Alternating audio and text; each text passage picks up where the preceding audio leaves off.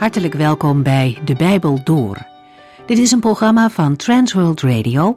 U kunt ons ook vinden op internet w w w punt transworldradio punt n l. De Bijbel Door is een radioserie die in vijf jaar tijd door de hele Bijbel gaat. Van Genesis tot Openbaring, van kaft tot kaft.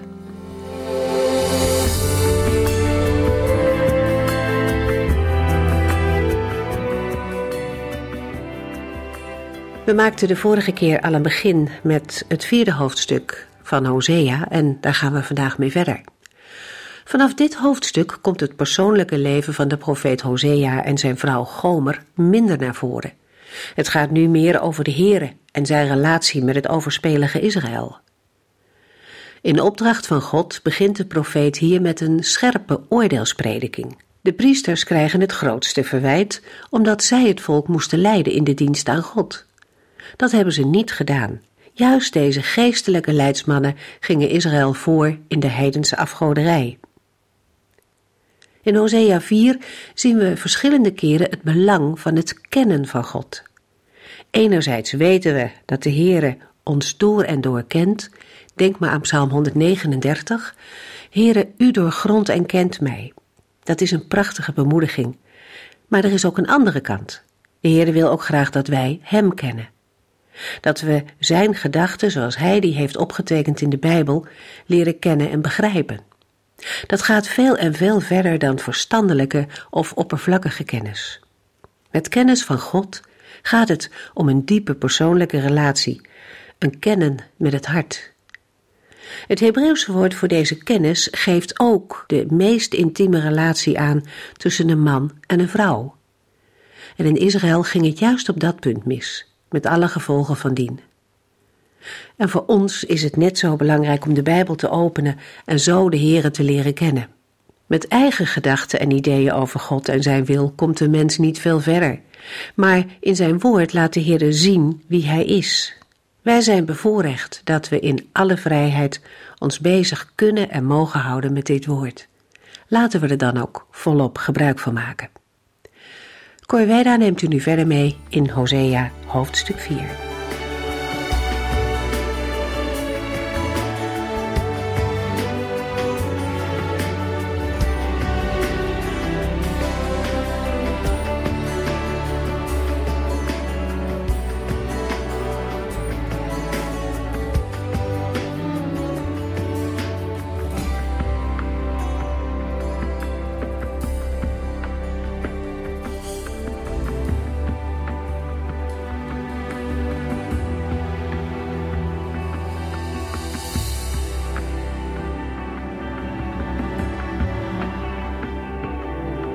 De vorige uitzending sloten we af met het lezen van Hosea vier vers zes. Mijn volk komt om van ellende, omdat het mij niet meer kent. En dat is uw schuld, priesters, want u wilt mij niet kennen. Daarom weiger ik u nog langer te erkennen als mijn priesters. Omdat u mijn wetten verwaarloosd hebt, zal ik uw kinderen verwaarlozen. Als de geestelijke leiders de Here niet meer kennen, dan worden leiders verleiders. Als geestelijke leiders Gods wetten verwaarlozen, is het hek van de dam en zijn de gevolgen desastreus. Dan kan het begin van zo'n weg wel goed lijken en zal er een goed bedoelde bewogenheid achter zitten, maar het einde van die weg voert naar de dood, naar de eeuwige ondergang. Trouwens, het volk heeft weinig reden om de priesters iets te verwijten. Want het omgekeerde is ook waar. Zo priester, zo volk, zegt de Heer. In Hosea acht vers een tot en met drie lezen we: blaas op de hoorn, sla alarm. Als een arend stort de vijand zich op het volk van God, omdat het zijn verbond heeft verbroken en tegen zijn wetten in opstand is gekomen. Nu bidden en smeken de Israëlieten: mijn God, help ons, u bent immers onze God. Maar het is te laat. Israël heeft haar kans moedwillig voorbij laten gaan en wordt nu door haar vijanden achtervolgd. De lessen die Israël hier moet leren zijn ook lessen voor ons.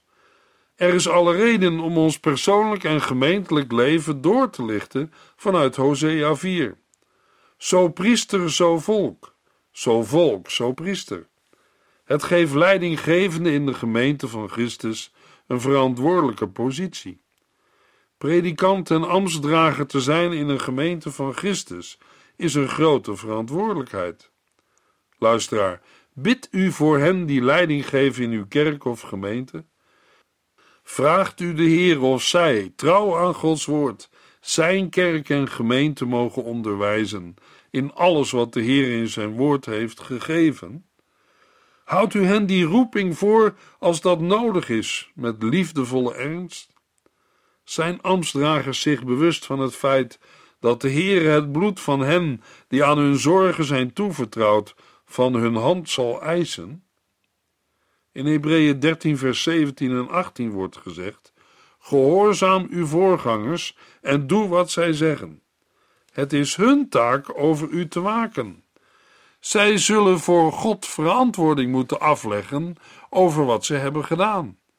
Als u hun gehoorzaamt, zullen zij hun werk met voldoening kunnen doen, zonder veel zorgen en moeite. Maar als u hun niet gehoorzaamt, doet u daarmee uzelf tekort. Bid voor ons, want wij vertrouwen dat wij een zuiver geweten hebben en willen dat houden. Hosea vier vers zeven. Hoe meer mijn volk in omvang toenam, hoe meer het tegen mij zondigde. Ik zal het zijn eervolle positie ontnemen en te schande maken.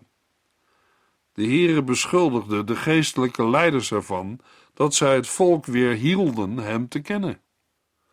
De priesters in Israël werden verondersteld geestelijke leiders te zijn, maar zij waren leiders in het kwaad geworden. Mogelijk dat hun volksgenoten tegen elkaar hebben gezegd: het zal wel goed zijn als de priesters het doen. Toch laat het woord van God ons regelmatig zien dat leiders niet blindelings moeten worden gevolgd, maar dat hun woorden en daden getoetst moeten worden aan het woord van God. Daarmee geeft een gelovige ook uiting aan zijn of haar afhankelijkheid van de Heere en de leiding van de Heilige Geest. Geestelijk leiderschap is een grote verantwoordelijkheid. Of een gelovige nu leiding geeft aan een zonderschool, een kinderclub, een kerkelijk bureau, kring of bijbelstudiegroep, denk nooit te licht over je verantwoordelijkheden. Wees een leider die anderen op God wijst. Hosea vier vers acht. De priesters verheugen zich over de zonden van het volk.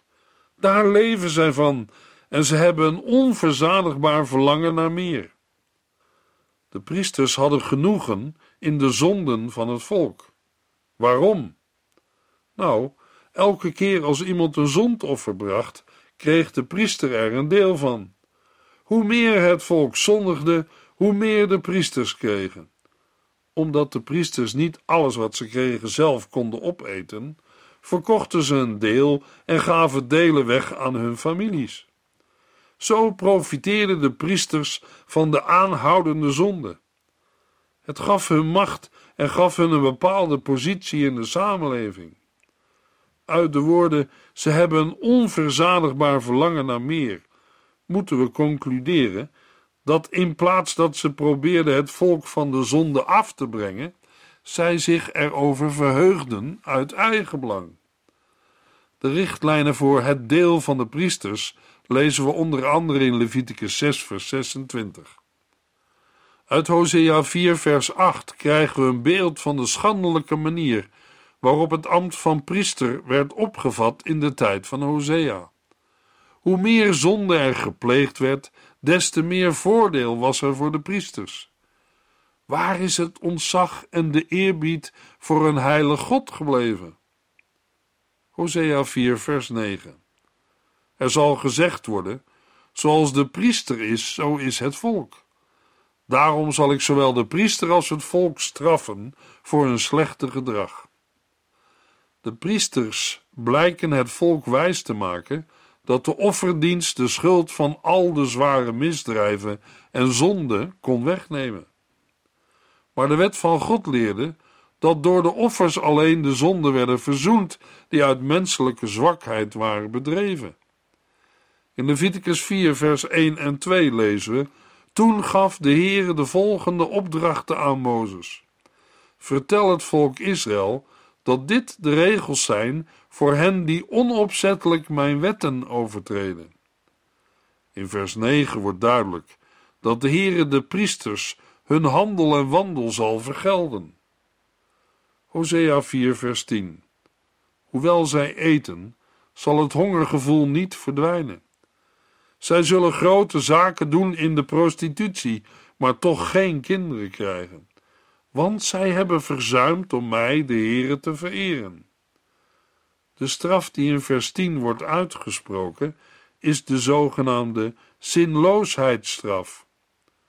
Wat zij ook doen om er zelf beter van te worden, het zal alles zinloos blijken te zijn. Het zal hen niets opleveren. Ze kunnen eten wat ze willen, maar ze zullen hongerig blijven. Ze kunnen zelfs, volgens de Kanaanitische vruchtbaarheidsrituelen, prostitutie en ontucht bedrijven om nakroost te verwekken, maar toch geen kinderen krijgen. Dat is de straf voor priesters die in de uitoefening van hun ambt hebben verzuimd om de Heere te vereren. De ontucht en prostitutie is beeld van de trouweloosheid van de priesters ten opzichte van de Heere, maar duidt tegelijk op de gewijde prostitutie die in de Baaldienst met tempelprostituees werd bedreven. Hosea vier vers elf. Wijn en vrouwen hebben mijn volk van het verstand beroofd. In de versen elf tot en met veertien worden de gevolgen getekend die het optreden van de priesters heeft voor het volk. Er is godsdienst genoeg. Op elke bergtop is wel een offerplaats te vinden, en waar een paar bomen staan is ook wel een gelegenheid om een godsdienstoefening te houden. Maar wat is het voor godsdienst? Wat gebeurt er op de bergtop en onder de schaduw van eiken, populieren en terebinten? In Hosea vier vers twaalf lezen we over het volk: het vraagt nu aan een stuk hout wat het moet doen, en het leest de toekomst af aan houten stokjes. Hun verlangen naar afgoden heeft hen aan het dwalen gebracht, want ze hebben overspel gepleegd door andere goden te dienen en mij te verlaten. Bij de woorden een stuk hout en het aflezen van houten stokjes zullen we moeten denken aan houten afgodsbeelden en aan een soort toverstokjes. Bij de toverstokjes moeten we denken aan het heidense gebruik om uit het neervallen van staande stokken de wil van de godheid af te lezen.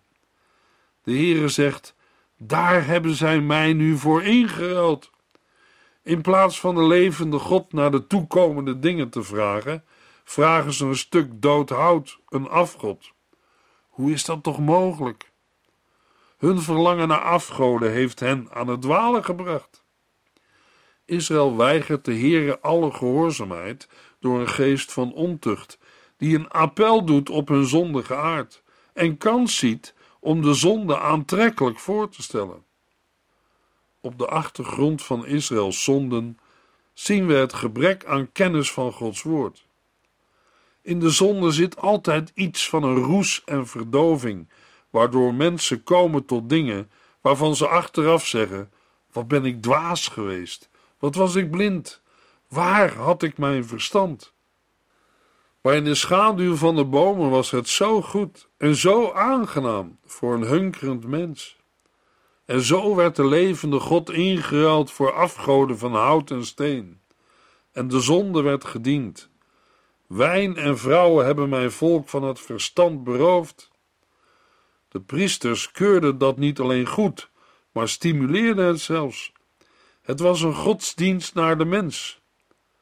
Hoe het eraan toe ging? Hosea vier vers dertien. Zij brengen op de bergtoppen offers aan de afgoden. Zij beklimmen de heuvels om wierook te branden onder de aangename schaduw van eiken, populieren en terebinten. Daar vervallen uw dochters tot prostituees en plegen uw schoondochters overspel. Het overspel van Israël ligt hierin dat zij door het brengen van offers aan de afgoden ontrouw waren geworden aan de Heere, zoals een overspelige vrouw aan haar wettige echtgenoot. In de Hebreeuwse tekst lezen we aan het slot van vers twaalf Zij plegen ontucht van onder hun God vandaan. Deze woorden herinneren aan de ondergeschikte positie van de vrouw onder de man, wat wordt overgebracht op de verhouding van het volk Israël tot de Here. Zij brengen op de bergtoppen offers aan de afgoden. Daarmee worden de Baals bedoeld, die blijkbaar bij voorkeur op de hoger gelegen plaatsen werden vereerd. Zij beklimmen de heuvels om wierook te branden onder de aangename schaduw van eiken, populieren en terebinten. Daar vervallen uw dochters tot prostituees en plegen uw schoondochters overspel. In de schaduw van de genoemde bomen hadden beestachtige orgieën plaats die de ergernis van de profeet Hosea opwekten.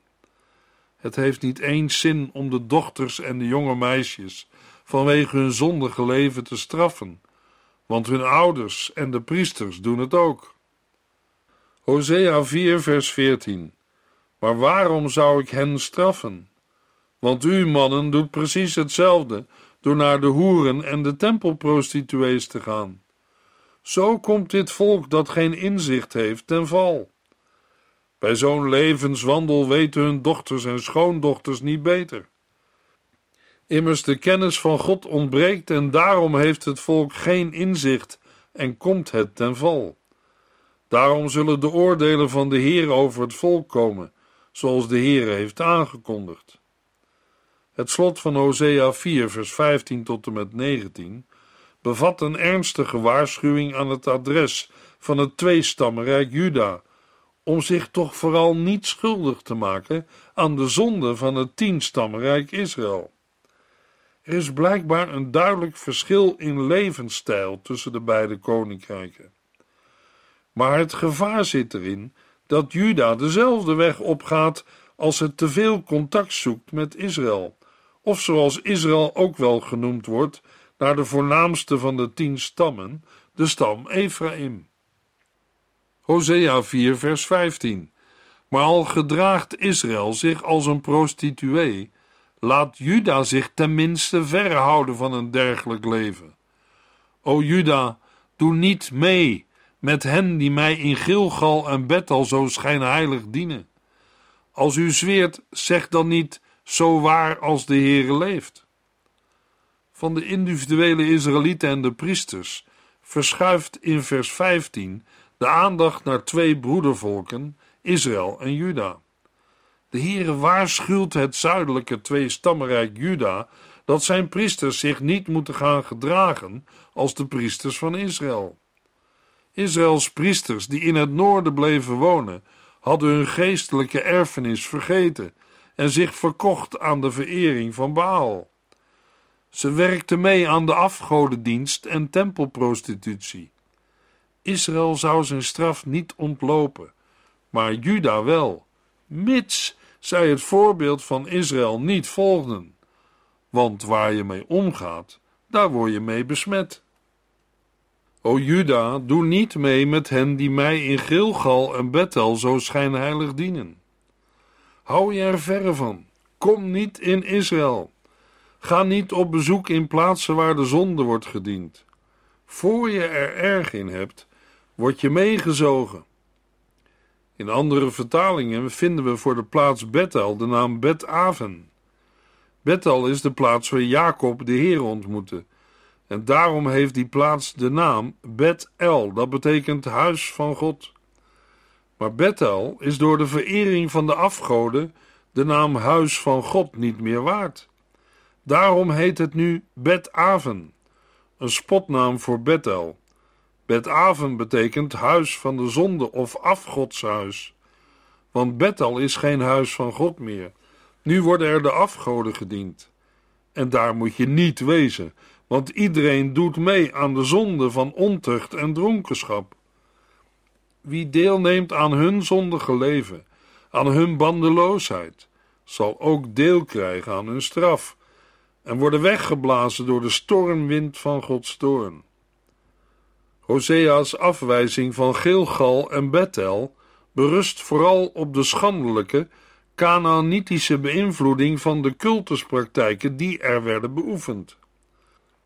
als hij ook het zweren veroordeelt, met de woorden, als u zweert, zeg dan niet, zo waar als de Heere leeft, is dat niet omdat het zweren op zichzelf verkeerd zou zijn, maar omdat het gebruik van de heilige naam van de Heere bij zulke heiligdommen een lastering en belediging van de naam van de Heere is. Hosea vier vers zestien. Wees niet als Israël, koppig als een koe die weigert in te gaan op de pogingen haar naar de grazige weide te leiden, of als een schaap dat ik de ruimte wil geven. Vers zestien is geen voortzetting van vers vijftien, maar sluit eerder aan bij het motief van de ontucht in de verzen elf tot en met veertien. Uit het ontuchtige, trouweloze gedrag van de Israëlieten blijkt dat zij ten opzichte van de Heere zo koppig zijn als een koe die weigert in te gaan op de pogingen haar naar de grazige weide te leiden. Ze weigeren zich te laten leiden door de Heere. En als ze zich zo koppig tegenover de Heere gedragen, mogen zij dan van hem verwachten dat hij hen leidt naar de grazige weide? De Heere wil hen de ruimte geven als de herder in Psalm drieëntwintig. Maar Israël weigert als een koppige koe. Hosea vier vers zeventien en achttien. Laat haar maar gaan, zij is verknocht aan afgoderij. Nauwelijks hebben Israëls mannen hun roes uitgeslapen, of ze gaan naar de hoeren. Zij verlangen meer naar schande dan naar eer. In de versen zeventien en achttien wordt nog eens herhaald wat al in de versen elf tot en met veertien als bewijs van Israëls afdwalen van de Heer is aangevoerd.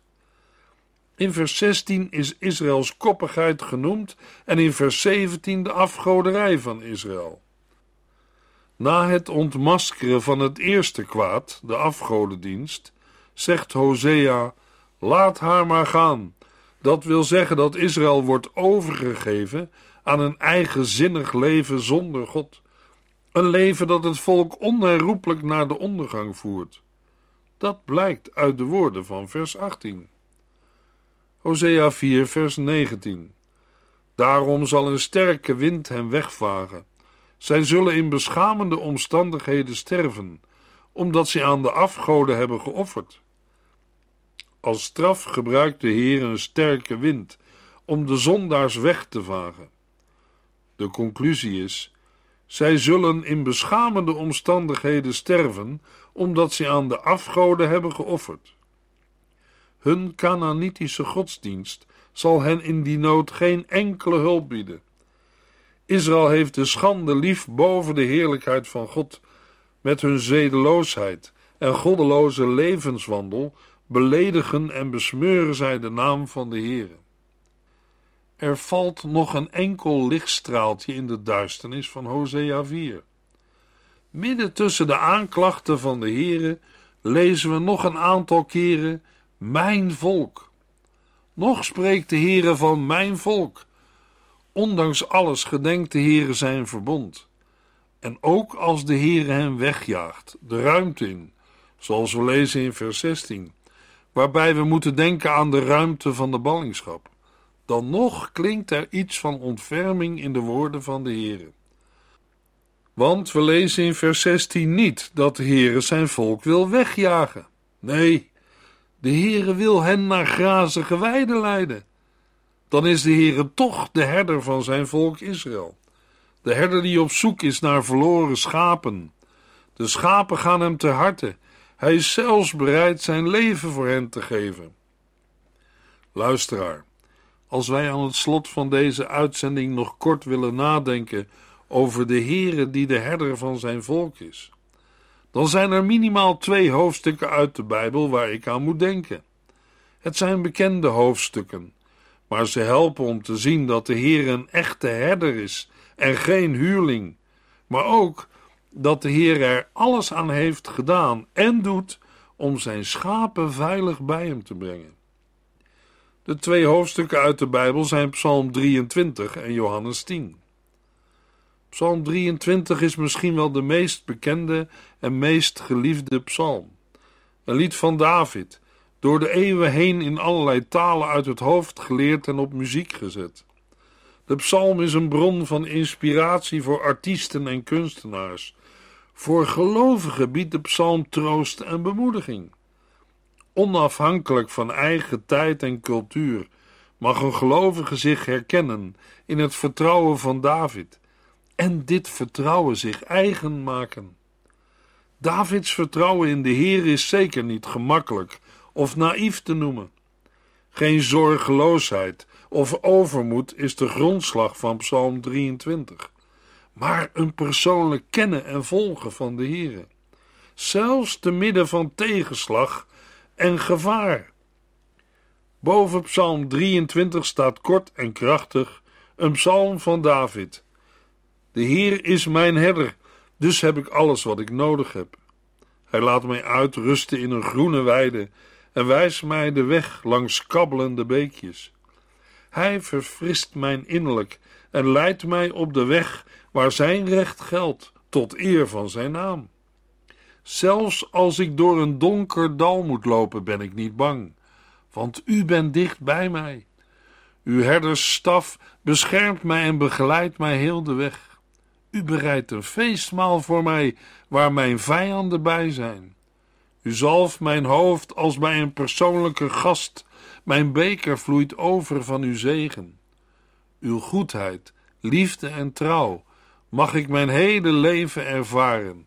En daarna mag ik voor eeuwig bij u wonen in uw huis. Het is deze herder, de Heere die zijn volk Israël en u, jou en mij zoekt en wil vinden. Laten we luisteren naar wat Heer Jezus Christus tegen Joden en niet-Joden zegt over zichzelf in Johannes tien vers zeven tot en met negen. Wat ik u zeg is de waarheid. Ik ben de deur van de schaapskooi. Al die zogenaamde profeten en verlossers zijn dieven en rovers. Maar de schapen hebben niet naar hen geluisterd. Ik ben de deur, en wie door mij binnenkomt, zal gered worden.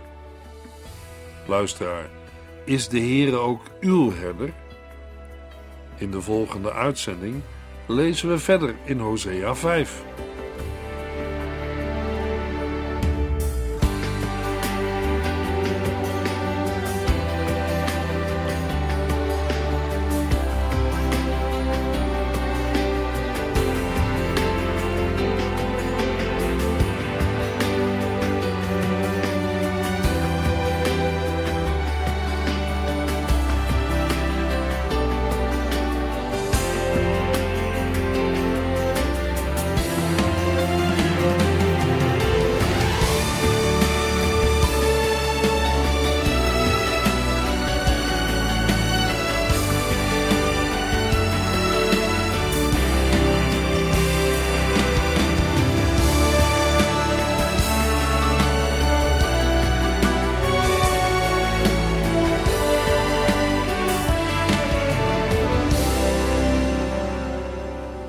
En hier eindigt deze aflevering van De Bijbel Door. Een serie programma's van Transworld Radio. Wilt u ons iets vragen of meer weten? Dan kunt u altijd contact met ons opnemen. Bellen kan overdag met nul drie vier twee, vier zeven acht vier drie twee. Per post Transworld Radio, postbus driehonderdeenenzeventig, postcode drie zeven zeven nul, Anton Johannes in Barneveld. En e-mailen kan ook. De Bijbel door at transworldradio punt n l. En natuurlijk ook via onze website transworldradio punt n l. Dit programma werd gepresenteerd door Cor Weda en Ike André. En namens iedereen die er nog meer aan meegewerkt heeft, graag tot de volgende keer.